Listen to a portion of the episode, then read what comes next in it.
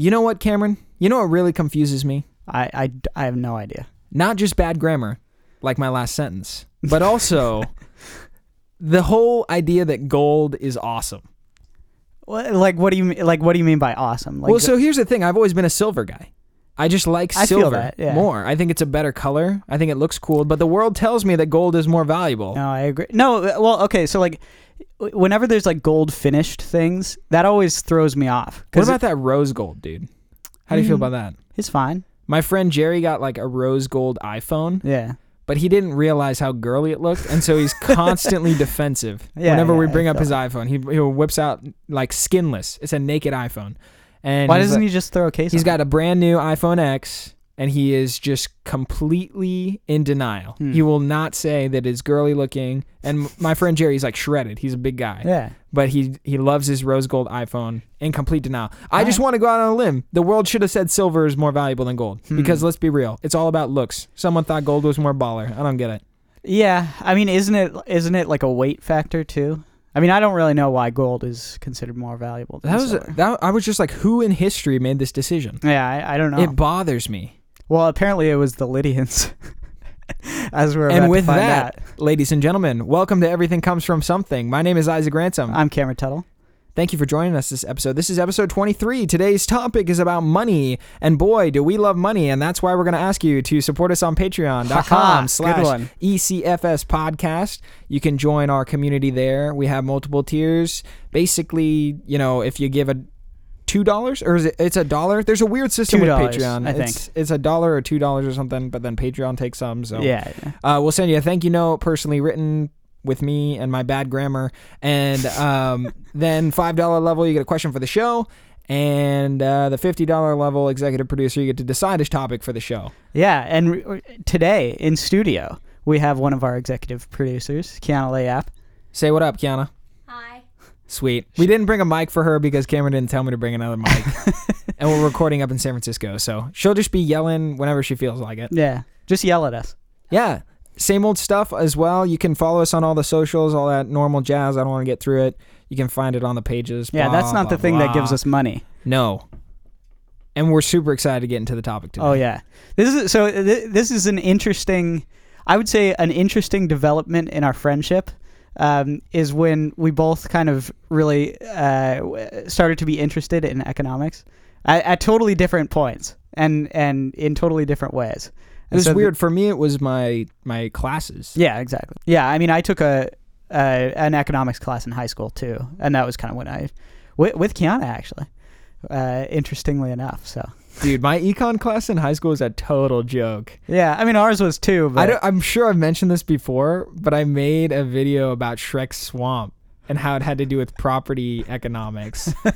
and uh, I dressed up in a Burger King outfit to be Lord Farquaad. I so recently I watched a video on it was a Marxist analysis of of Shrek. Oh my.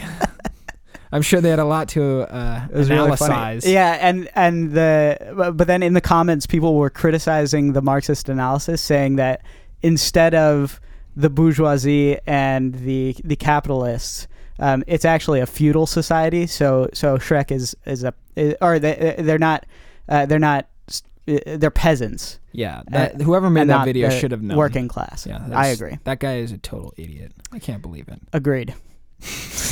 I just want to throw one more thing on top of that Farquaad reference. Okay. I had a handgun in the video, and we played it to the class, and we got in trouble for having guns in the video. Makes sense. But I was just like, well, it was at my house, and there's an orange tip on the gun, so I don't get what was wrong with that. I was only brandishing a gun at my house. It's fine. Well, it was an airsoft gun. oh my goodness.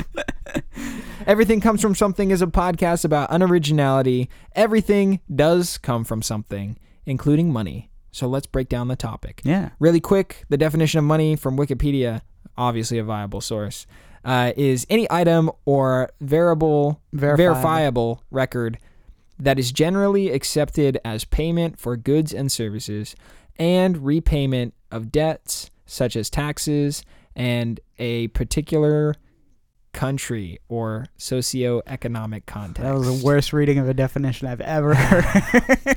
I recently uh, contracted dyslexia, so oh, rec- recently. well, we'll see how this goes. But money is really interesting to me because for some reason we all hold money to a value, and if at the end of the day you just look at that, it's a, it's a piece of paper. Oh, well, yeah. I mean, but but it's a piece of paper that means something. It's that same thing with gold that I was talking about earlier. I'm Yeah, like, sure. Who said gold was valuable? Well, I know who said uh, money was valuable, and it was the U.S. government. See? And we're going to get into why Exactly. that is. Also, today's topic, we're going to be touching on the idea of cryptocurrency at the end. This uh, idea was formed when I was meeting with my Uncle Brian down here in the city. He was like, You guys should talk about cryptocurrency. And then we got into the history of money because you really can't talk about cryptocurrency until you address what money actually is. Yeah, and I yeah, think a lot of people are confused on cryptocurrency because it is essentially just a form of money, a medium of exchange that is trying to solidify that title. Yeah, Uh, but you need to understand what money and what and where money comes from, right? sure, sure. Do you want to get into the history first, or what do you? How do you? How do you want to do this? How do you want to approach it? So we're gonna break down this episode into a couple different uh, sections. Yeah, I think sure. is is the best way to you know kind of summarize this idea of money, and that's sort of how history coincides with the ways that society has looked at means of exchange, which is the whole idea behind currency, right? And it's at the heart of every society's economy. So the original form or medium of exchange is the whole idea of barter. And it wasn't the only way. As a matter of fact, societies usually used gifting in their communities to find ways of payment. It was this really weird form of gifting. Yeah, or or debts. I mean, it's, it's sort of a similar a similar idea, but yeah, gifting where you would give somebody something or do something for them, and then there was an expectation that you would that you know you'd have they'd have to pay you back. I at just a later date. imagine these cave people being extremely sassy to each other. yeah, passive aggressive, being like, Like a super passive aggressive society. "Well, Janet, I cleaned your cave earlier this week." Well, Charlie, I gave you that club, and uh, what have you done for me lately? I say public stoning. So, you know, I, I, you can kind of see how that doesn't really work out. I don't know why I think of like strange utopian neighborhoods going back to this idea of bartering. Yeah, imagine if you did that. I mean, this is kind of what you do, like uh, in interpersonal life. Yeah, Like if you if you you know if you have a brother or, or family members, I guess I guess only siblings really do this. But if you're like if you're like, oh well, you know, I cleaned I cleaned your half of the room the other day. You got to clean my half. Right, I room," made you breakfast this morning. Yeah, da-da-da. exactly. So anytime it, uh, you run into someone who talks like that, just call them a cave person. You're like that. That that's how they did it back in the day. Now you should just be freely giving because we have money. Yeah, and give them a history lesson. Yeah, That's the whole point of this episode, actually. No, I'm just kidding. But of course, uh, barter was a large aspect of these uh, primitive cultures as well. And Yeah. you, and you were saying that barter kind of makes sense if you don't trust or know people. Yeah, well, so one one of the ideas of uh, barter came about because people were more often trading with um, trading with complete strangers or uh, potential enemies, right? So so if they didn't know who they were trading with, the more uh, risk there was of them getting scammed eventually. So in order to to circumvent that, they had to um, trade s- things directly, which is which is the barter trade. So well, it makes sense, right? You're just kind of covering for yourself. yeah, exactly. Like right? like if you if you meet some stranger on the road and you're like, hey, uh, w- you, they want something from you, and you're like, well, I don't know if they're gonna ever pay me back. You know, it, it makes sense if you want to if you have to barter. It's just instant insurance. by the way. Exactly, It makes exactly. complete sense. But there's a big problem with bartering, and that's where the invention of money comes in. Uh, shout out to my boy William Stanley Jevons, an economist and deep thinker. Your boy. he uh, he comes up with this idea of the coincidence of wants, and this is a really important concept to understand where money comes from and why it's important. So I'm going to tell a really quick story to explain it. Let's say that I'm a shoemaker, okay, and Cameron is a hunter, Yeah. and Kiana, for the sake of it, you're chilling right there. You are a pristine candle maker, okay? So, I really want candles, but I make shoes. Cameron really wants shoes, and he catches pelts. But Kiana, the candle maker, wants pelts. So we have this really complicated situation where I trade my shoes to Cameron, for the pelts. All right. Kiana doesn't want my shoes, but I want candles. So I had to get pelts and give pelts to Kiana to get the candles. Do you see how complicated that is? It's like a confusing triangle where we have to trade back and forth to get what we want, and it takes too many steps. And that's where money comes into the picture. This coincidence of wants leads Jevons to write this book, Money and uh, Mechanisms of Exchange, where he highlights four functions of money that all money should have, and the reason they should have these, you know, attributes is so this coincidence of wants is simplified and can be skipped over. Okay. Well, so and uh, with this, people started trading things that were either universally wanted or didn't really have their own specific value, such as and this is called commodity trading or the commodity economy. And and so when when instead of you giving, uh, you know, having to give Kiana pelts, you would just take a- you know say let's let's say shells you know you would just take five shells for your for your sh- what do you make shoes Shoes. uh, Yeah. yeah. So uh, I'm selling you my. Uh, or, or, I'm. You're selling me your shoes, and and I pay you five shells. And Kiana's candles cost five shells, and so you you just give it to her. You don't have. There's not. There's not this complex trading back and forth system. Right. It's a superior commodity with the highest purchasing power. Essentially, becomes a commodity. Uh, not a commodity. Sorry. It becomes the currency Right, of that exactly. society. But even that can become complicated because let's say shells are popular, right? I mean, that's a good choice for a currency because it's something that, you know, there's a finite amount that exists and it's slowly being created more and more over time by natural causes. It's right? not easily manufactured. Exactly. Shells shells make sense, but let's say it's candles. Let's say everybody wants candles. Suddenly Kiana is now, you know, She's balling.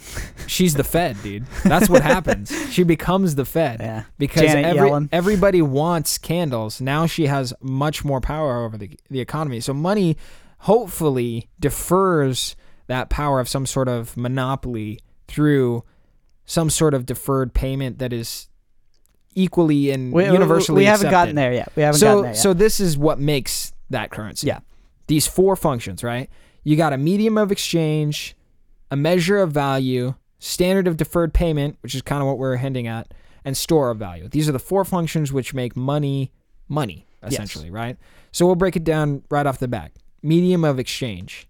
It has to be uh, exchangeable. yeah, it has to be easy to exchange. Which Okay. we'll, we'll get to a story that it's not easy. Do you want to just put that in now? No. Okay. No, no, no. Trust me, I'm saving that for something. Okay. So it has to be easily exchangeable. Well, uh, okay, I will. Get, we're gonna get to a story about these Yap Islands where they trade large um, rocks, and uh, knows about it. the, these big rocks they actually are easily exchanged because it's through word of mouth. Yeah, So I guess I, I should clarify that. But medium of exchange has to be clear and straightforward. Uh, measure of value, something you can put a number on, something that is easily ratioed out to have some sort of, you know, value. Yeah, so in the in the early days of using a, a commodity as a currency, um, it was in Mesopotamia they had what what was called shekels, and they were a, a unit of measurement, and so each so like one shekel of let's say gold they didn't use gold but one shekel of gold was uh, a certain amount of gold. And one shekel it was it was by mass. Um, so a shekel of silver was going to be a larger quantity of uh, of silver, and that that's how they were able to exchange things by these shekels. Right. Commodity usually leans on some reliance of weighting. Yeah, Something. yeah, exactly. That's usually how it comes down to. Even early United States dollars said they were worth like one eighth of an ounce of gold. Right. Just one dollar. It had a, a weight value. Imagine that it. now. Wow. People would be a lot One more one eighth of wealthy. a one eighth of an ounce of gold is probably really expensive. That's probably like what, like 800, 900 bucks. Yeah. Wow. And then the other thing is uh, standard of deferred payment. So people have to accept it. I always like to think of like square readers. I know it's sort of a, a Mm, strange yeah. example, but like everyone accepts square readers now. They're they're feeling it. That's not a currency, but it's like a social norm. Like Sure. nobody looks at you crazy when you have a dollar. But if you brought in like ten pounds of silver and said, "Hey, I want that wedding ring with this ten pounds of silver," they're gonna look at you like, "What are you talking about?" Like I'm not gonna give you that. Well, and one one of the problems, you see, we were talking about. I think I actually think the Yap Island thing is a really good example for all of these things. But um, one of the things that that was unique about that Yap Island was that just everybody agreed that that was their currency, right? And th- this is what the standard of deferred payment is, right? Like everybody has to agree that this is worth what we're saying it's worth. So right? you, I uh, let's just get into the story okay? for that for Let's the Yap it. Island Let's because it. seems like we're jumping around it, but it's it, it is it is not the only currency in, in that state. So the official currency of Micronesia, did I say that right? Yeah. Um, is the U.S. dollar, but there is an island state of Yap which has an additional form of money. So it is possible to have an economy that has multiple currencies. That's Sure. fine. This what what they're referring to is these large limestone discs that have a hole punched in the middle like a donut and they weigh more than a car. They're massive. They're They're, these big rock things. Now, centuries ago apparently, the Japanese explorers journeyed uh, 280 miles west in bamboo and bamboo canoes um, to this island called Palauau or something. Okay. Palau, Palau. I'm not. Um, and they found these large limestone. And so essentially, like, they negotiated with the people there and they established a quarry and began to dig up these large discs and bring them back. And they named the discs Rai, I think. It's R A I. I'm not very good at pronouncing things like this, all right? so, uh, basically these big stones became a currency through like social customs they're like big valuable uh, items so they were only used in like massive exchanges and so uh, in uh, in cultural moments like marriages political debts inheritances all that all that stuff um, and it and its value really depends on its size so there is that idea that the larger heavier it is the more valuable it is but then there's this dark twist to it um, there's also more value in how many explorers died trying to expedite the large stone and bringing it back to the island. um, what's weird about the big stones is that you can't exchange them easily, like I was saying earlier. Yeah. But exchange happens just through word of mouth. Yeah, which is an interesting, like, um, re- kind of a, a reversion back to the original way that people, uh, you know, the gift economy idea. Yeah. Although the gifts are backed by these by these giant stones, it's like it's a very strange way to to do things, but it's it's an interesting way to make this point on on the fact that currency can basically just be anything. It is weird because they have inherent value just through cultural standards. Yeah. And the reason I was saving this story is because I wanted to touch on fiat money. Um, but we're going to get to that throughout history, right? Yeah. We want to touch on a couple other forms of currency as well. Something else to add about these large limestones is that there is a story about one of these discs being transferred across the ocean and they lost it to the sea. And for some reason, the society still thinks it exists down there because the owner was like, Oh, yeah, it's still down there. I just lost it. You got to just take my word for it. and so it is still in their economy, uh, or was in their economy. Well, if you think about the amount of r- stones there are in this economy, I'm sure there aren't more than like I don't know, 50. I would think that it is a So like what, rare item. think about one fiftieth of of the money supply. How many U.S. dollars is one fiftieth of of the amount of? I mean, I get like, would you even? How would you even calculate that I have no idea. through GDP? What's one fiftieth of GDP? A lot, a lot of money. Yeah. So if one rock, you know, gets lost, that's you're screwed. That's a that would have thrown off the whole The whole system. yeah the, Yeah, whole- the whole island, man. And then the guy who's like, I, I trusted you with transporting this is like, well now now you I'm better screwed. convince the town. You better convince the town that rock still exists. yeah, exactly. I'm sure. Yeah, that's just crazy that they're holding value for these rocks. I, I, it's very cool because it it makes me it makes me think like, wow, humans are very smart and very much alike, uh, in Hmm. all in all different places. You know, it's re- it's really interesting. It just surprises me. Maybe because, I mean, just when we started the podcast, I was like, "Who said gold was Yeah. valuable?" I would be that guy on the island who gets gets like hung because I was like, "Who said these rocks are valuable?" Yeah, you'd be traitor. you'd, you'd be the nihilist. Be like these rocks, they don't mean anything, man. Get rid of him. He's a non-believer. yeah. um. Well, do you want to talk about? Um, Let's get into commodity. Yeah. Okay. We're going to okay. touch on fiat a little bit at the end because historically that's where it comes about as nations start to not basically run their money systems well. Yeah. Um, but the idea of commodity money is that it is backed by a good. And essentially, if I have one dollar, for every dollar that exists in the market, it would be backed. No, no, no, no. You're wrong. This is wrong. I don't think it's wrong. No, it's wrong. Okay, the the Fight me, commodity the commodity market is when you exchange commodities directly. So so it's not it's Oh, you're it's right. not the you're same right. Sorry. it's not the same as a barter, right? Where you tr- where you're trading for two different um, commodities. It's you're trading. For example, gold is a is a commodity, and so when you trade gold gold coins, that is trading directly with another person. Right. So, So- this is usually an a commodity that has very high purchasing power and you know, it still fits into these aspects of what makes good money, right?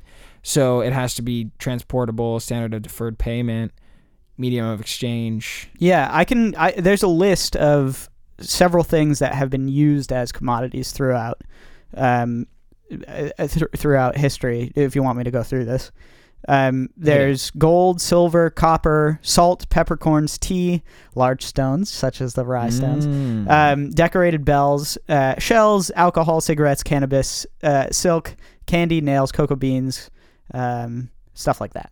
yeah. Sorry. I do apologize. Thank you for correcting me. Uh, no, no, it's okay. I Yeah. accept your apology. So when I think of commodity money, I think of like ancient times with the big coin purses throwing money at it. I mean, the it- money is just like those big chunks of gold. It's whatnot. actually not not all that ancient though. I mean, like we were still we still have coins. w- w- y- yes, but those are I guess those are kind of different, right? Those are Well, technically, they have inherent value through the metals. yeah, I guess so. I guess those are those are commodities. Yeah, the problem um, is, is that the government has defaced them, and so has the people. sure. Yeah, I I think of um I think of caps from Fallout. Uh, Yeah, that's that's yeah, a commodity mm, uh, exchange. And So- it and it goes into the last function that I forgot to mention, which is store value. These items usually maintain and, and hold towards a lot of abuse and beating. Yeah, that well, the best the best of these uh, exchange, uh, commodities do that, Tha- and that's why people used coins, use Mm-hmm. gold and silver. The good thing about commodity money is it's usually based on weight. That is Yes. the value. Yeah. And that's what uh, Murray Rothbard argues in his book, What Has the Government Done with Our Money, which is a book I have to read for my money and banking class. And it's a very interesting argument. He basically says that it solves a lot of issues when you're relying on a commodity money system, besides the fact that, like, it's heavy to carry around commodities and it's a pain to haul it around.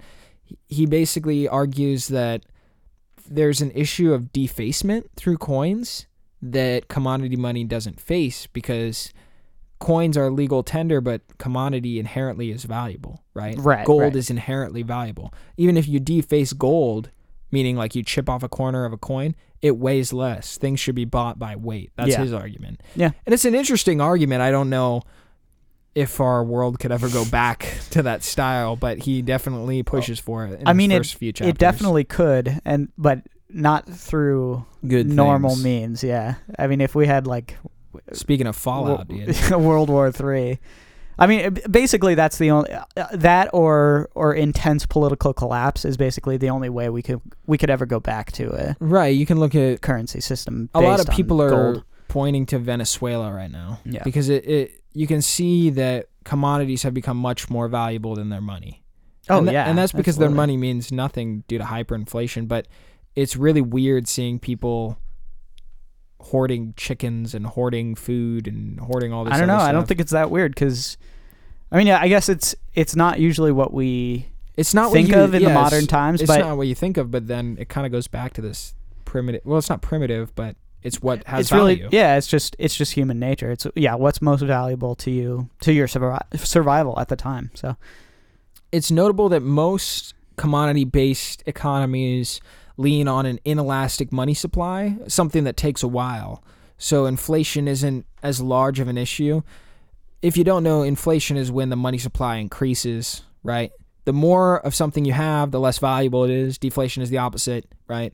If you have less of something, so if someone is somehow destroying gold or sending it into space where we can't get it anymore, that would cause deflation because there's less of it. It's even more valuable, right? Yeah. So uh, that's that's something to know, which But- leads us, unless you want to. You wanna well, so the idea of the inelastic money supply is that there is a finite amount in the in the actual economy. So there's there's there may be ways that you can get more, say like you mine for for gold or whatever, but at least it's it's it, it's difficult to to produce and finite. So you can't just make fake, you know, fake gold pieces or whatever. right. It has to be actually finite. And so the idea of counterfeiting and making fake money comes in when we start looking at representative money systems. Yeah. Now, this is sort of where the U.S. was at. Do you want to talk about that a little bit? Well, yeah. Okay. So, um, actually, I want to talk about in China how uh, how the idea of paper money came about uh, first. So, a lot of um, a lot of people used commodity uh, exchange in order to you know to barter and to sell things. Um, but in China, they were the first in the in the Song dynasty. They were the first to actually use paper notes as uh, a representative of of a money supply. So so say somebody had gold in the bank, um, the bank would give them uh, a a note that said this is how much money you have, and you could exchange that. And this was the first uh, introduction of anything paper uh, or representative in in the money supply. And so Marco Polo uh, wrote in his book in a chapter called "How the Great Khan Causeth the Bark of Trees Made into Something Like Paper to Pass for Money All Over His Country." so some some shade thrown, but I mean the Great Khan was uh, was pretty pretty influential. Yeah, he's even got his own song now. What? But I don't think it really has anything to do with Genghis Khan. I don't know. You've heard that song? about. No, I, have It's no about a what- guy liking a girl, Okay. so he's gonna act like Genghis Khan. I don't know if he understands what that means. it's a catchy song though. It's pretty good. Mm, I You see. can look it up. It's called Genghis Khan. It's got a weird antler deer looking thing on the cover of the album. But that So- was that was a side note. Any, anyways, uh, eventually, um, Europe all tra- changed over to to representative money. So people were exchanging bank notes um, in order to to represent what they had in the bank. Right. So I mean if you think about if you have a bunch of gold, you can either throw it in a vault, right? To try to keep it safe, or you can and this is where these businesses rise up, right? You can invest it somewhere, right? This is where banks basically are birthed. The idea that they're willing to take your cash and hold on to it. Well, we're And- talking about gold right now. Gold. Take your They're- gold. So we'll say it's a goldsmith, right? This is the example we Yeah. use in the econ class. A goldsmith exists. He'll hold on to your gold, and and when you come back for it over a certain amount of time, he'll give you a little bit more for leaving it.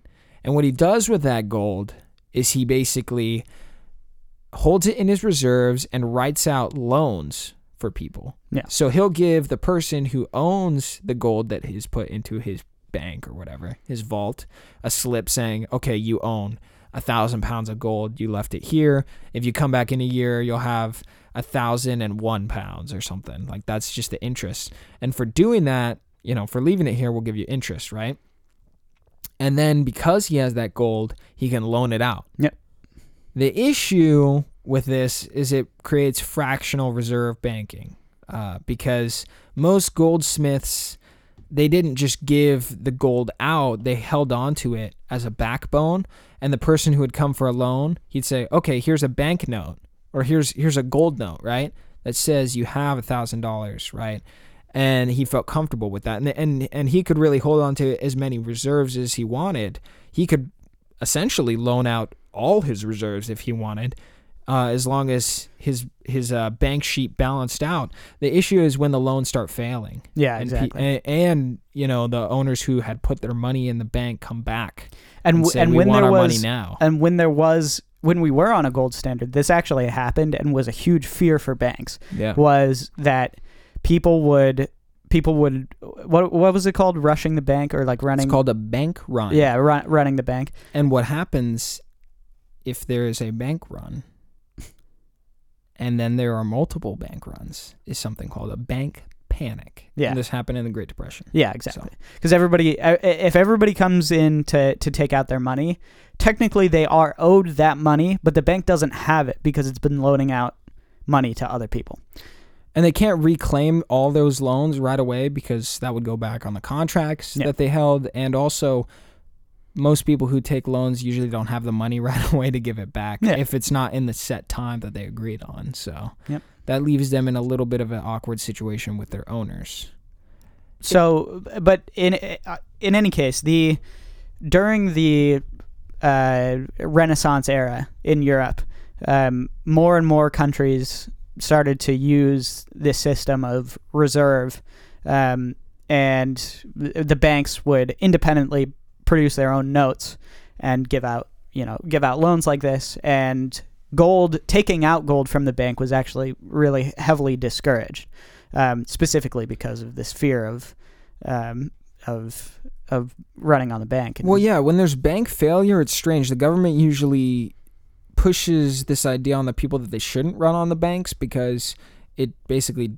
collapses their economy pretty quickly even though most people are just looking out for themselves in that in that Yeah. case right um but as far as as banks and and reserves go i think it's important to take into account that banks actually make more money yeah, they create a larger money supply. This is a really important aspect, and it's a good function for overall GDP in Well, a country. Not only do they create more um, more money, which is kind of weird to think about, like they like create money out of thin air. well, it's it's not just that. You think about think about it for a second, right?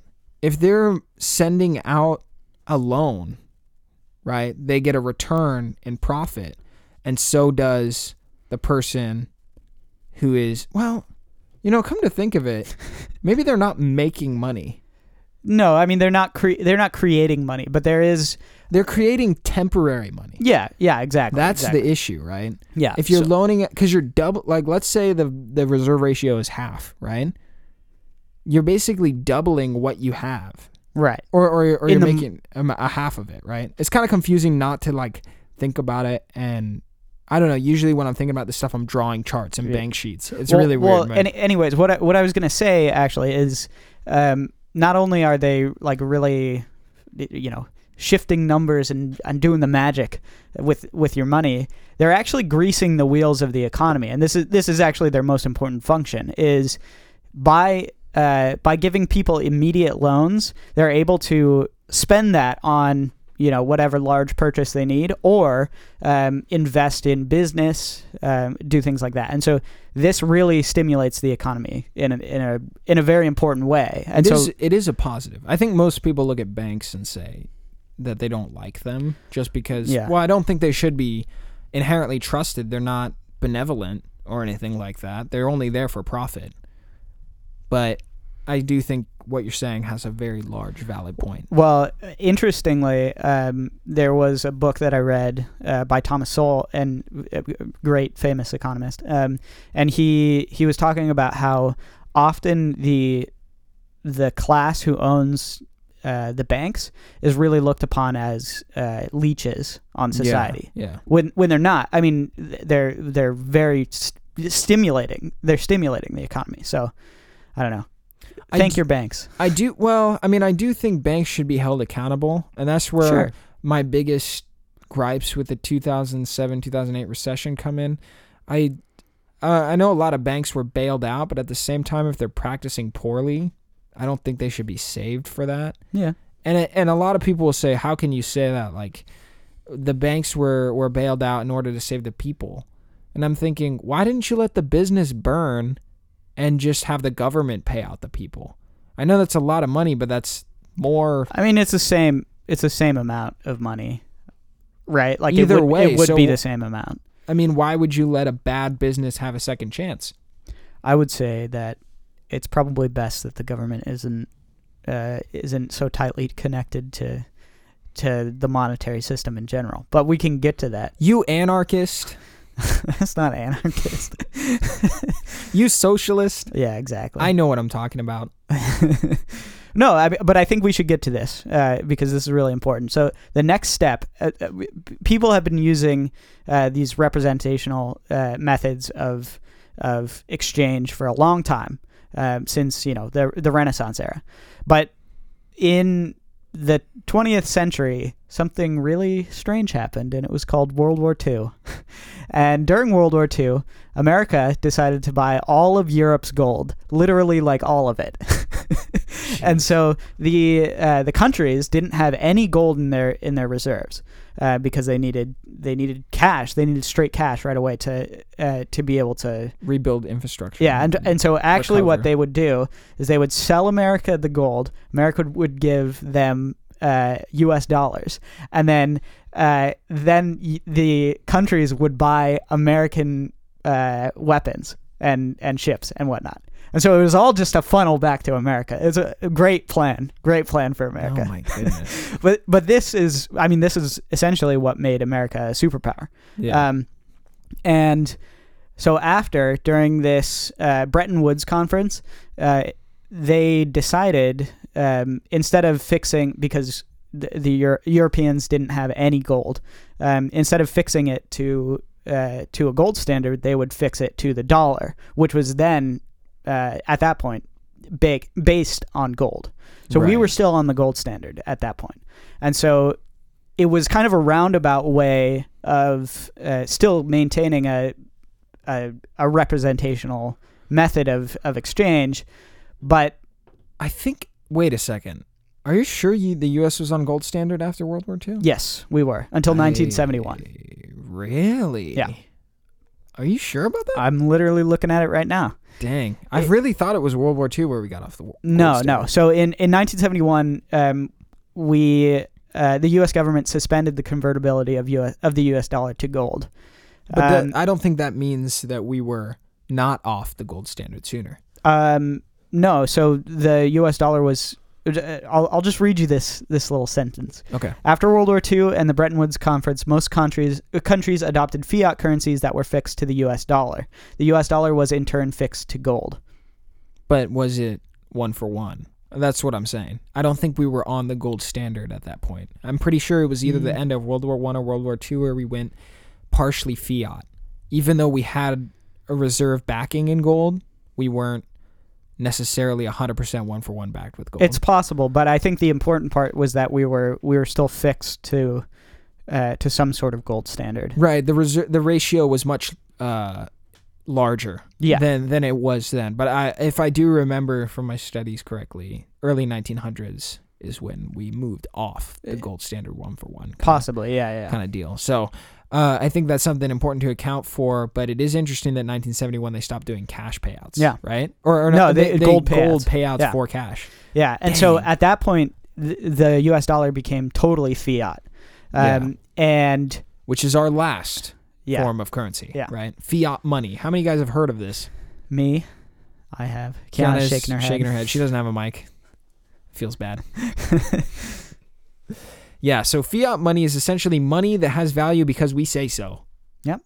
And that's it. And that's why I was going to bring up the rock story because those big limestones had value because people said well, so. technically they're a commodity though. and that was well. So that's where my like confusion with money comes in. Yeah, right? Even back to our intro when we were talking about gold, I was like, who said that gold is inherently valuable? Everyone just agreed on it. yeah. They're like, oh, but that's a commodity. Well, I'm like, what function does it have? They're like, no, no, no, but it's, it's, a an- great electrical conductor. in that case, silicon should be the new thing. Well, Why it kind of is. Uh, yeah, uh, yeah, in where we live, Yeah. yeah. But I'm just saying, what do you think? Okay, here here's a weird question for you, Cameron. Even if it is not fitting for the four function of, functions of money that we went over, what commodity is actually like of most useful value in your brain? Like what commodity? Well, I get, To me, I think it's water.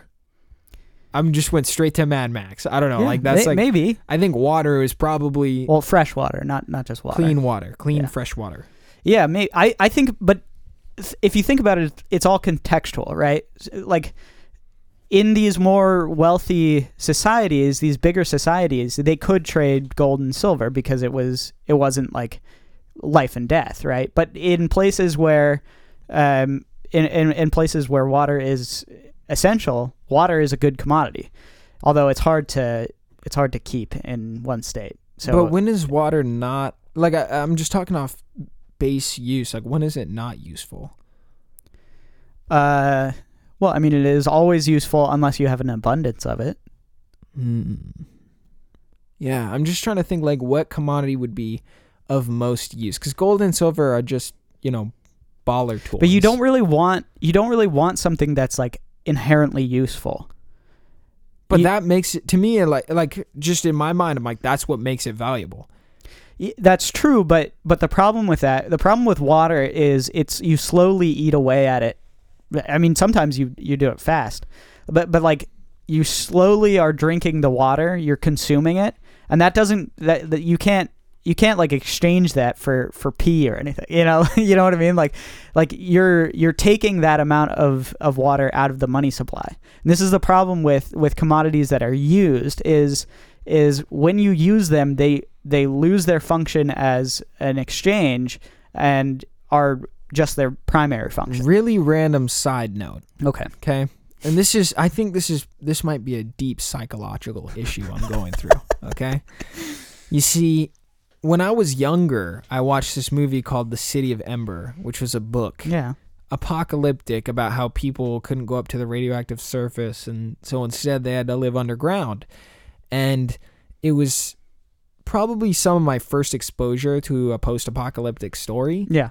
And at the end of the film, there's this vault that the villain plans to hide in after the society has collapsed through some weird plot device. I don't remember.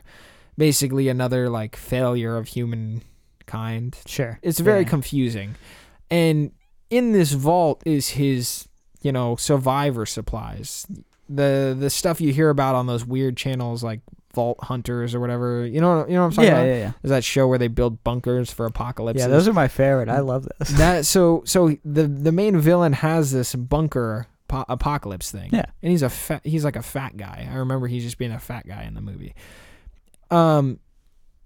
So there's this massive radioactive mole that eats him alive at the end, which was pretty uh, traumatic for a nine year old Sure. watching this movie. But I remember thinking to myself, that that vault is finite. You're gonna just die in there alone. Yeah. that sounds horrible. Hey, you got to live f- for as long as you can. and that's where my mind went to. And so I'm just thinking, like, it's in terms of usefulness, even though it's finite, that doesn't mean it shouldn't be used as a currency. I'm saying that there are problems with it being used as a currency because it also has a function as something consumable. I see what I like. I see what you're getting at. I just like an inherent value, not because anybody says it's valuable. Like that's what I was getting at with that Yeah. question. Yeah, yeah. So nothing else besides water. What are you What are you thinking? Lumber, wood. Well, uh, wood is hard to exchange. True. I think salt is. I mean, in Ooh, salt is good. in previous societies, salt is uh, was a really important thing because it was you were able to preserve your food um, longer. So yeah, that one's that one's an important one. salty.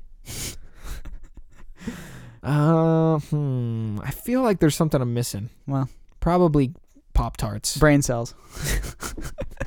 All good things. Um, So fiat money. Anyways, something that's completely useless and dumb, and that's what the U.S. well, dollar it's not is. useless I'm and dumb. It's obviously what we use to exchange now, but there there are problems with it. There are big. But if you go with it. crazy like me, you just start thinking about why is this paper anything? Why does it mean anything? Yeah, you just start staring at at, at a one dollar bill and you're like, I should you, eat it. Why'd you do this to me, I should George? eat it right now. no, don't eat it. There's, I, I something. Uh, I read a study about how like eight on eighty percent of of paper bills there was uh, there was cocaine. Everyone has apparently read this study because everyone says it, Cameron. yeah. Okay. This show is truly unoriginal. Yeah, it is. You heard it here first. I gotta say, the last three episodes I've just been unable to speak, so I apologize for you listeners. I don't know what it is. I'm like slurring my words. Hmm. Maybe it's something to do with this mic stand or something, or the the stupid Behringer headphone splitter, which we have had so much rage over Yeah. the last hour. I mean, I was talking about it during our tests. I was very angry. I was very angry. Cameron was very angry.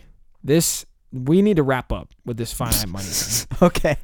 so finite money the reason it's interesting is because it leads into our largest dis- uh, discussion um, which is now part of probably the smallest part of our discussion Yeah. because we're coming up on an hour here uh, which is cryptocurrency which is by all means finite essentially cryptocurrency is a digital asset designed to work as a medium of exchange that uses strong cryptography i think is how you say it Cryptography. cryptography to secure financial transactions, control the creation of additional units, the money supply, aka, and verify the transfer of assets. So basically, what it does, I, I listened to like a long podcast about it because I was I I had no idea how it worked. But basically, what it does is each um, there's this thing called a blockchain, and the blockchain is a record of all exchanges using the currency.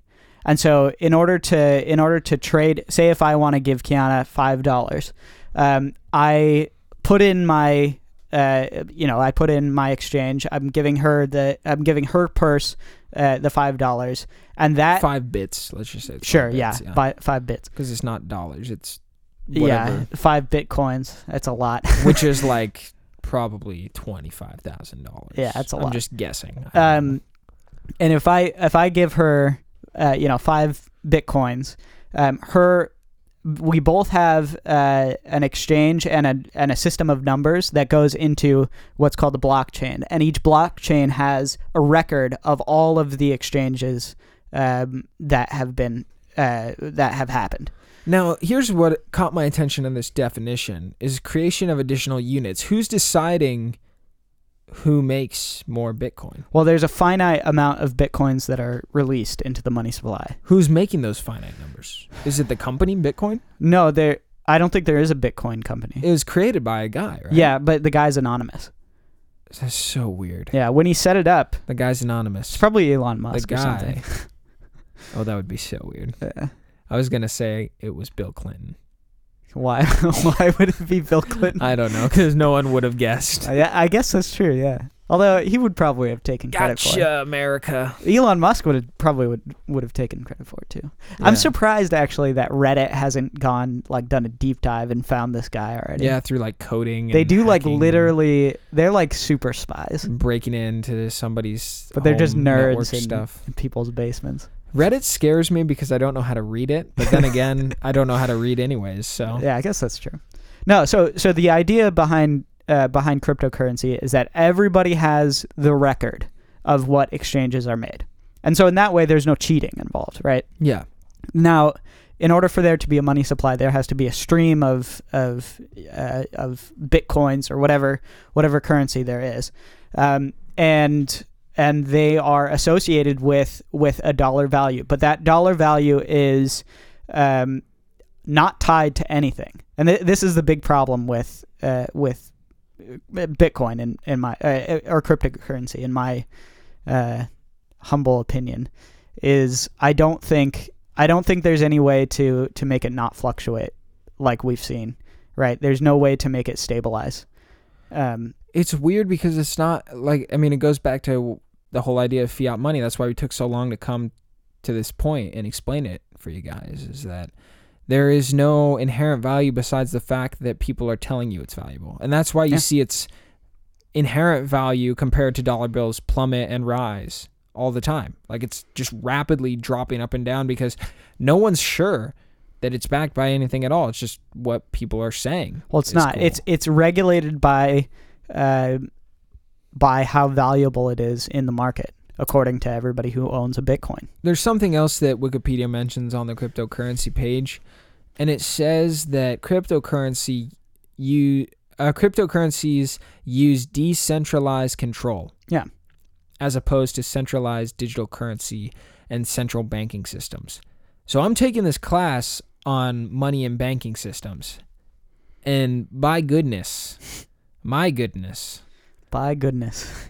these bank the banking system is beyond confusing. Sure. Yeah. My teacher is explaining it to us, and it was like they made it as cryptic as possible so you wouldn't really understand what's going on. Makes sense. What's cool is I get how it works, but I would have a hard time explaining it. Sure. Sure. And that that is why I give my teacher, Professor Reitz, huge credit for doing that because he seems to know what he's talking about.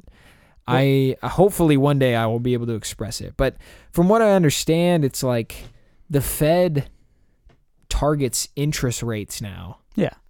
But they're also placing floors and ceilings on the market of interest rates in order to dictate where they land. They used to aim to suppl- to uh, basically control the money supply in itself. Yeah. That is sort of a relic of the past for most of the Fed.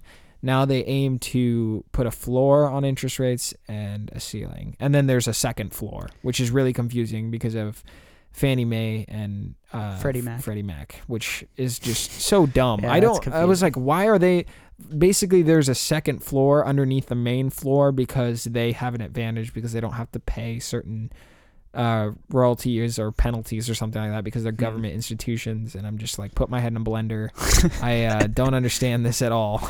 Um, yeah. Well, so one of the one of the really interesting things about crypto and why people really believed in it uh, was because it got away from all of the it got away from the Fed essentially. The government junk. Yeah, it got Isn't away. that changing though? no, I thought I've heard some rumors of legislation around cryptocurrency. how can you legislate it? I don't know. It's all. I mean, it's all cloud based. It's all. It's all record based. Like, It's there's no way. the Xbox Cloud. There- there's no way to uh, to to put any regulations on it, and this is why it's actually popular in China um, and places that have uh, dictatorial regimes. Mm. Is the only way that you're able to to. I mean, there's no there there literally isn't a way to regulate the transactions. There's no way to take.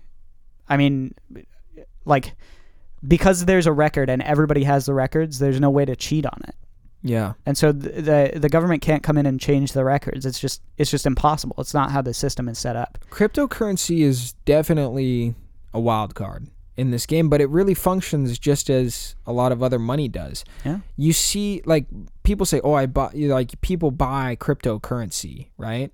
But people are buying other currencies too. It works no different, right? There's this overnight trading where people, not even overnight, it can be weeks, right? They invest a bunch of their US dollars in the euro, right? In hopes that the euro would go up in value and then they can sell those euros back for US dollars and get a profit. Yeah. It's just more of a minor change. Cryptocurrency is more just exciting and, and wild. Like it moves up and down constantly. Yeah, we There's no apparently stability. apparently it had the worst uh, fall, one of the worst falls in its history uh, in this this November. Like it w- it went down like twenty seven percent or something. It's insane. I feel like I see that headline constantly. Yeah, me too. It's like and then, deja vu. You're reading cryptocurrency fails again. and then like, like, three months later, you're like, oh, uh, cr- Bitcoin is on a meteoric rise, and you're like, what the, what is going on here? I just it's so unstable, but I would almost like if I had more expendable cash, I would love to just put money into a big drop of Bitcoin. Like if it was like really really low, just put money in it and be like whatever. I'm never going to see that money again and then see what happens. yeah. That's how most investing works though. Yeah. Well, so this is the um th- there was a big problem in the in the computer industry, the the PC industry with uh, crypto mining. Uh, oh, we're getting to the heart of the problem now. Cameron's fuming, dude. No, no, no, no. I mean, it's gone down. It's it's gone down a lot, but no, it hasn't. yeah, it has. Not not the prices, but the but the usefulness of it. All right, it's, let's get into It's really expensive to to mine. So Ga- essentially, Gamer glasses are on. Let's go. essentially people uh, in order to unlock uh, more cryptocurrency. There's a there's like a ledger, and this uh, it's it's the the contract of everybody who who has used uh, who has made transactions with uh, with the cryptocurrency, and so this uh, needs to be decoded um, from you know whatever's floating out in space into something manageable, into into pieces, into little bitcoins. You literally sound like you're on drugs or something. I, I know, I, have know. no idea what you're talking about. I know it's confusing. It's complicated. Um, but the uh, in order to do that, you need a computer that can make uh, high amounts of calculations. Supercomputer. Yeah, sort of. And so people, what people have been doing for the past like two years now, they've been buying really, uh, they've been buying middling uh, graphics cards and just chaining them up together. They'll buy like ten of them, chain them up, and their the calculation is if the power consumption is less than the amount that I'll get from from crypto mining, then uh, then it's a okay. And so And they just run these graphics cards. to the ground, Yeah, It- they- literally into dirt. They push them as hard as they can, and then they throw them on eBay, and people like Isaac get ripped off Yeah. for buying them because they Yeah. don't work, and I send them back. And so the supply of of graphics cards for the normal consumer who isn't going to spend all this money on on cryptocurrency. I mean, it's like I just want to play Garry's Mod. like the the normal the normal consumer is basically just getting ripped off because there there have been inflated prices of of these graphics cards. The demand is high due to the lust for cryptocurrency. which is stupid because it's not even that profitable. It is weird, especially when you're putting so much money into these high-end graphics cards. I mean, graphics cards are up to like five hundred dollars for the the industry powerhouses right now. oh no no no no no the the the big boys like the 2080 Ti that's coming out at like well, I don't even fourteen hundred dollars. I don't even look at those because it makes me cry. I'm talking about like Nvidia t- uh, 1080s. Yeah, yeah. But people were people were using like 1070s and 1080s to to mine because at the higher price point, it's hard to make a, a return on investment. Makes me sad, man. I wish I could build computers. Yeah, I wish I they were can't. cheaper. Even RAM prices are up. Dude, it's crazy. It's Yeah. crazy. You were telling me you're looking at some weird Intel processors that are like server based, right? Yeah, yeah. I've like, seen a lot of hype around those now. like the Xeons, the the X58s. yeah, uh, that's weird stuff. So, money. Money. Hopefully, we didn't put you to sleep I don't know. with the slurs. Kiana, sleeping it. Dude, She she's on. no. She's on her phone. She's like, nah. money. She's like, I'm Money, making money. What are these guys doing? uh, So I think that wraps it up for Yeah. our conversation on money. Again, everything comes from something. is all about unoriginality. Everything's got a story. I'm slurring words. I don't know why I have this problem. Maybe we'll do an episode about that. I don't know why we have a podcast. if you enjoy the show, feel free to check us out on Patreon, uh, patreon.com slash ECFS.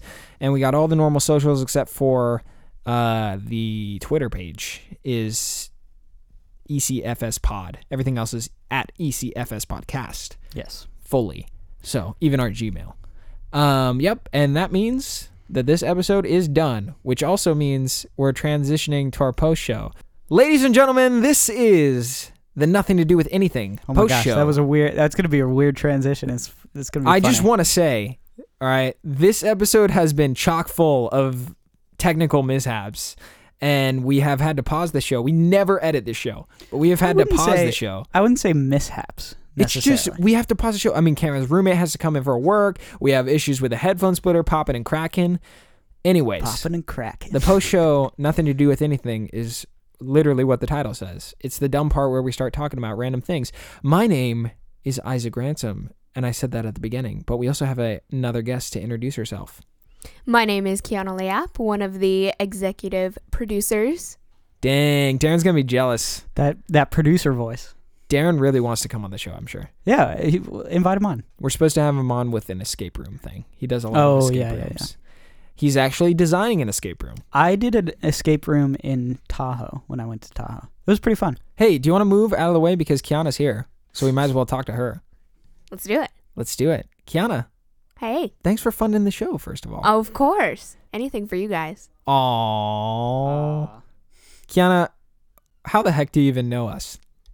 I am currently dating one of you guys, Cameron. Wow. Which one? And through Cameron is how I met Isaac about, I want to say like five or six years ago, maybe. Yeah, that sounds about right. You guys went to high school together, right? I think five years ago. yeah. Oh yeah, it was five years ago. Five it had years to have ago. been five years ago because we've only been dating for five years. Oh, you guys are so cute. So sweet. Uh, what you guys don't know is that Jules called me while we were doing the post show originally, and it just caused a bunch of awkward silence and weirdness. She called me on FaceTime a bunch of times. She is not here, so we can't have a cringy couples podcast, but Oh, that'd be really fun. Let's do a let's let's do like a, a double date podcast. oh man, that would. Oh, here's a great thing to talk about. Let's talk about our first double date. That's a good topic. we, we went to some burger place in Los Gatos, right? Yeah, that was probably no offense, guys. No, no, that is not right at all. Actually, I don't recall. we went to a Mexican food place. And then we saw that terrible movie, what movie? um, Oh, the Pop Lonely Star. Island guy, Pop Star. or whatever. I loved boat? it. I loved it. I love Pop Star, and I that- could. that's a funny. Movie. I remember that Juliana was acting way more nice and kind than she normally does. And Kiana, you were acting very nice and kind and properly as well. And Cameron and I were just the normal savage barb- barbarians that we're we just normally goofing are. around, And you so we were like, hey, let's go watch this horribly raunchy movie and have a great time.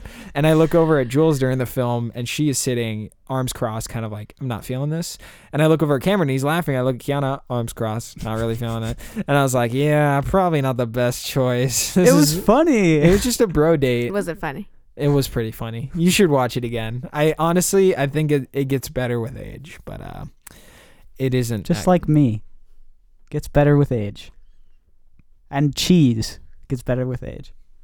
let the silence speak for itself. so, uh, yeah, no, no, no, that was a weird date. That was honestly a weird date.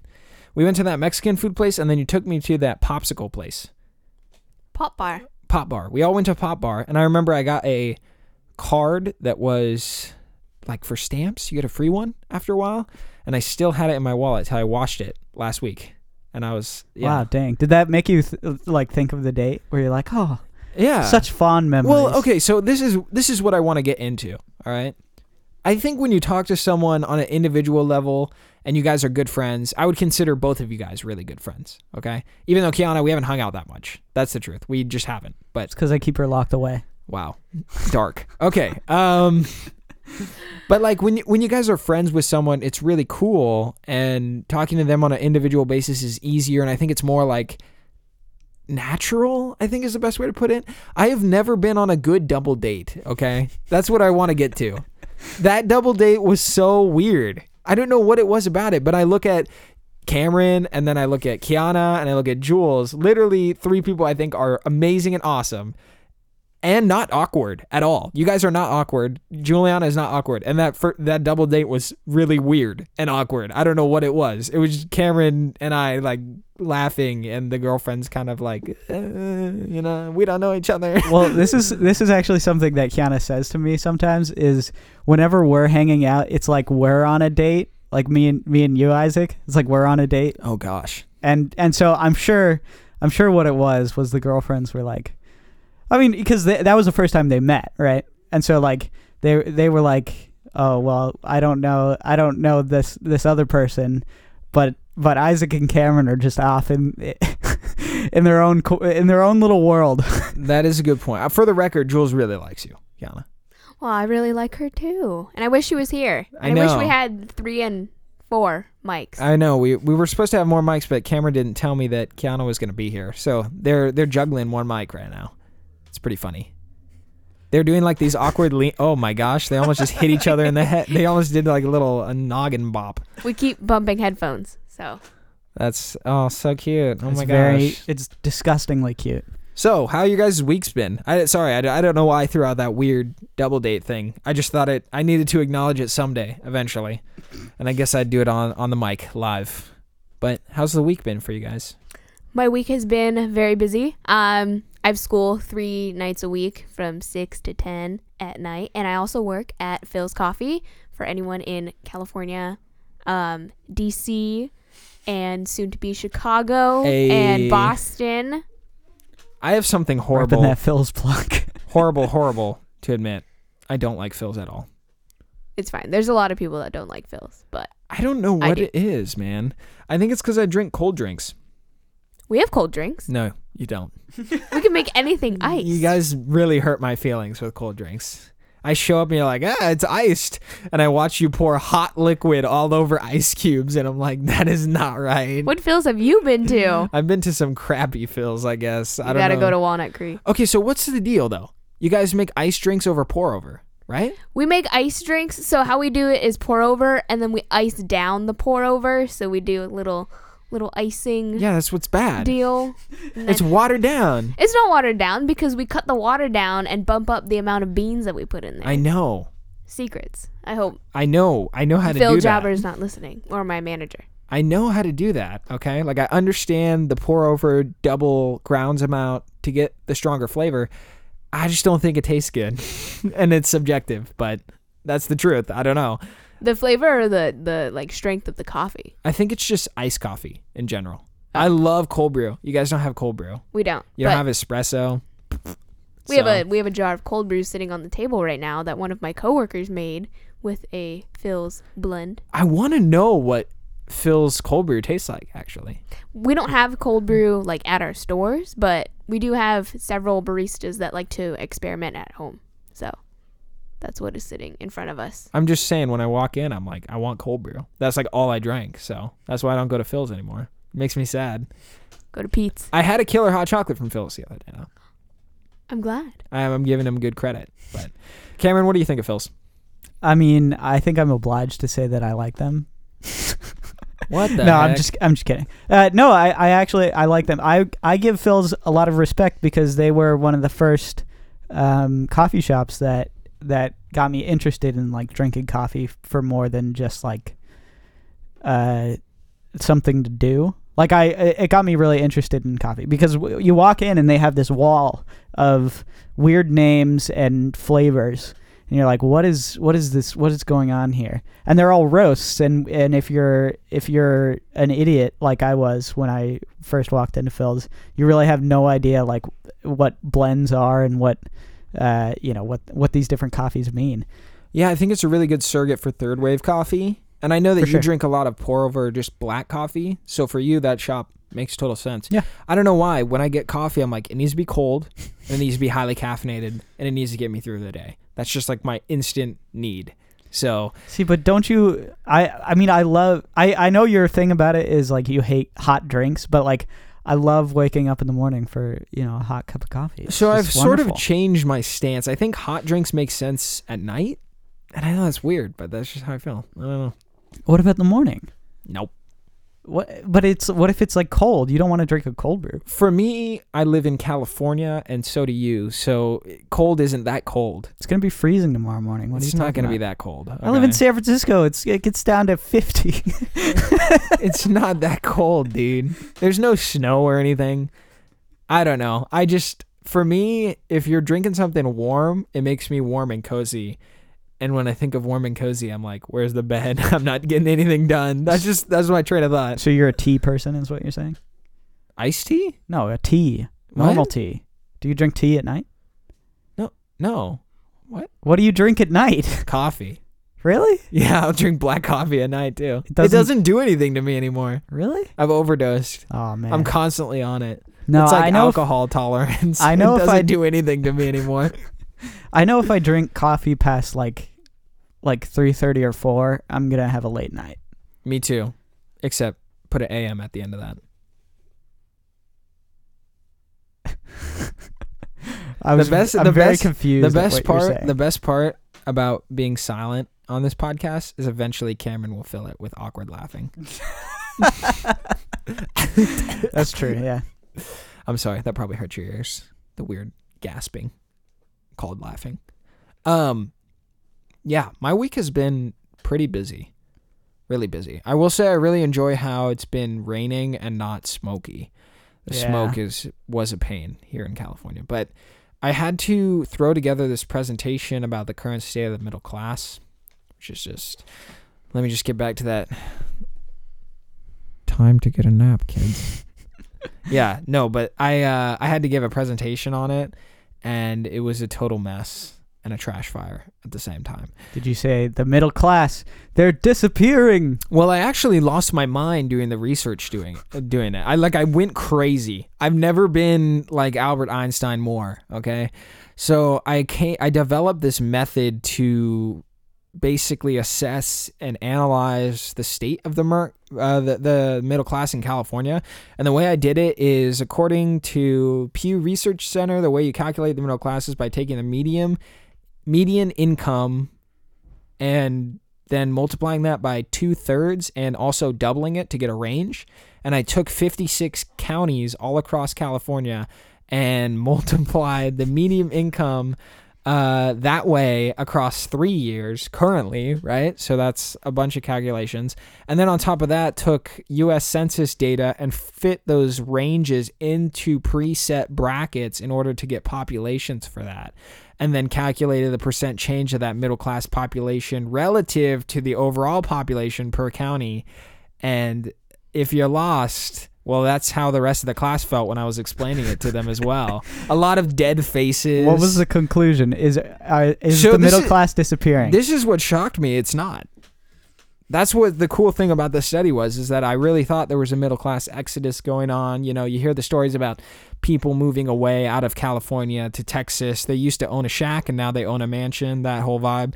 You know what I'm saying? They um so I expected to find declines in population over time, but from what it seems it's like kind of a 50-50 across counties and and the negative percentage of po- middle class population dropping is also attributed to the fact that some of these counties are actually having massive wealth right? So so if the population of the county is declining with the middle class population then obviously the middle class is moving right but if the population is increasing at a higher rate than the middle class decreasing, a lot of the time I would see that the numbers in that county are actually having populations move out of the middle class, but still staying in that region. Does that make sense? So it would be like the middle class either moving up into the upper class, and and you got to remember that the middle class is defined by a range that I fit into these income brackets. It's dude, I it is a headache. And with that, I'm done talking about that stupid project. I did the presentation. I didn't get one laugh. I mean, I tried. Dude, this class was hard. It was like a uh, 13 kids in the class, really small class. And my teacher tapping her pen. That's the thing. And I was like, you guys have all had a conversation with your dad about the middle class, right? And the and my class is just staring at me with like nervous smiles, and I'm like, "Come on, let's have some engagement." And I was like, "I have a podcast."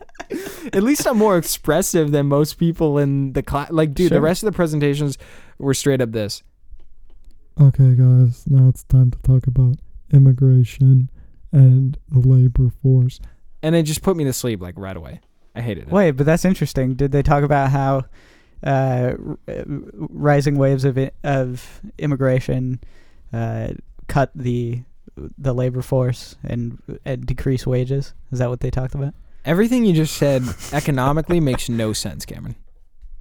So I don't know where No, you're getting it- that data. No, no, no, no. That that's that's what happens. It it decreases the uh, it decreases the uh, Native labor force. yeah. Okay, that makes more sense. Thank you for uh, you know saying that because that makes no sense that the labor force would decrease. and because of the because of the higher competition, the wages go down. Yeah. Yes. Well, we're gonna have to debate immigration another time, Cameron, because I actually might have switched stances on immigration. Wow.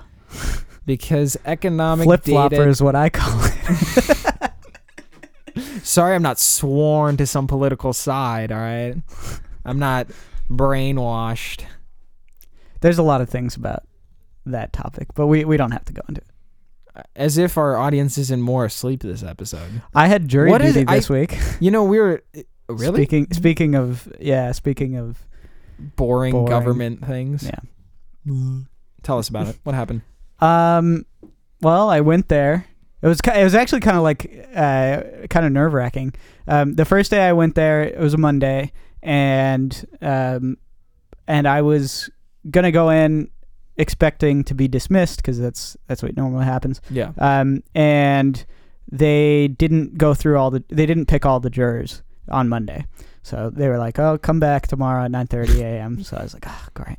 Um, and uh, that day, um, I was like, they they were gonna pick before noon, before the noon recess. Right. Um, right. and so it's like, yes, if I get dismissed, I can go to my 12:30 class. It's gonna be great. And um, and so I go in. Uh, we go in. They pick all the jurors, and the um, the prosecutor.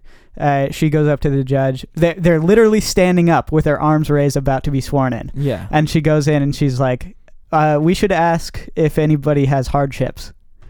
And uh, Hardships. yeah, hardships is like where you you get dismissed if you um, if there's you know if it's going to be a, a hardship on your family, blah blah blah, whatnot. Oh. And so- okay, that's that'd be a fun process. And so these these you know twelve people are literally standing up um, with their arm with their right hand extended, about to be sworn in as jurors. And the judge is like, "Okay, does anybody have hardships?" And two of them get dismissed. Oh and my guess whose name comes up? You. My name. So to be the next juror. And so so I went up and I was like, "Hey, I'm a I'm a student and finals are coming up soon." And, uh, and he was like, "Get out of my face!" and so he dismissed me. Well, you definitely hurt my ears with that get. So. Yeah, well, Well, we got 15 more minutes to burn, but I'm thinking about only going to five more minutes. yeah, that's fine. I'm kind of hungry. We are really hungry. Do We're you- really hungry? Do you are you gonna get dinner with us, I haven't decided yet. There are people texting me right now saying, Kiana? Where do you want to go for dinner? "Where are you?" I want to get pizza or Oh, pizza.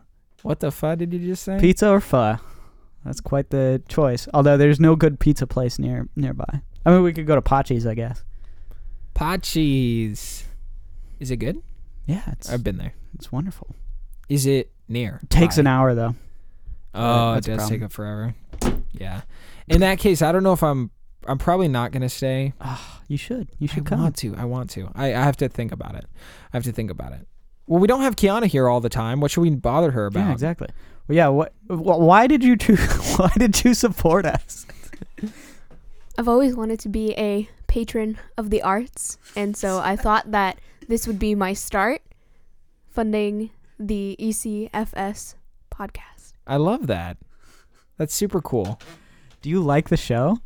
I do like the show. I think I've I've missed some episodes, um, but for the most part, I have heard most of them. What did you think of this money topic? I'm curious. Be honest, blatantly. You can say if it was boring or not. I was really uh, intrigued that you brought up the Yap Island thing because a lot of people skip over that. Um, I've actually seen one of the Yap Island stone currency things. No way. They have them in Hawaii um, at one of the museums, and it's not a stone, it's like a type of shell. And so I guess they use shells also, which makes sense. Yeah. But um, yeah, I like that part the most. And then the rest of it, I, I learned what fiat is. yeah, it's a car. It wasn't. It is a car. Yeah. No, uh, but honestly, I do think the island part is one of the most interesting stories when it comes to money. It is, I- definitely. I, definitely agree with that. Yeah. But yeah, just some fun wisdom nuggets. Cameron and I wanted to do a more of a informational research episode again because I think the next two are going to be quite goofy, especially with the holidays. Just as a reminder, I should have said this earlier now that I'm thinking about it. But the last two weeks of December, we will not be releasing on Monday. And we'll be reminding you guys over social media and whatnot. We want to take two weeks off. Cameron and I want to produce some video content, so we won't be like devoid and and missing in action. We will be still present on social media and whatnot, but we want to do some more fun content and also take some time to sort of brew and percolate some interesting ideas for the new year. So I'm just really. I'm laughing at your choice of percolate. Uh, it's a good word. It's a good word. I was like, did I use it wrong or something? No, no, no, no. I think that's fine. Percolate. Is that right? Brew and percolate. Percolate. Percolate or Percolate. percolate. What is a percolator? It's it's like a coffee maker. Yeah. It's a big. It's the big coffee makers. so I'm just making more coffee references. Yeah, brewing. That makes sense, right? But I should have said ferment Ooh, that's a good one. But we're fermenting now, but we're gonna we're gonna use our our our lipids later. Let me just tell you, Darren, because I know you're one of the few people that listen to the end. I'm sorry we're cutting it 10 minutes early, but I am starving. My goodness. Kiana, do you have any wise words for these amazing people that listen to the show? Well, I think that more people should support ECFS on Patreon. I mean, I w- not- I wouldn't take her word for it. She's a, f- I mean, she's clearly funding this, so of course she wants you to buy into it. I want you to buy into it because I'm funding it. But it's it's not like it's not like she gets a payout. Oh, that's a good point. We have no royalties. yeah. Whoops. She she does get she does get s- special special privileges though. I don't want to hear that. That is disgusting. And with that, goodbye.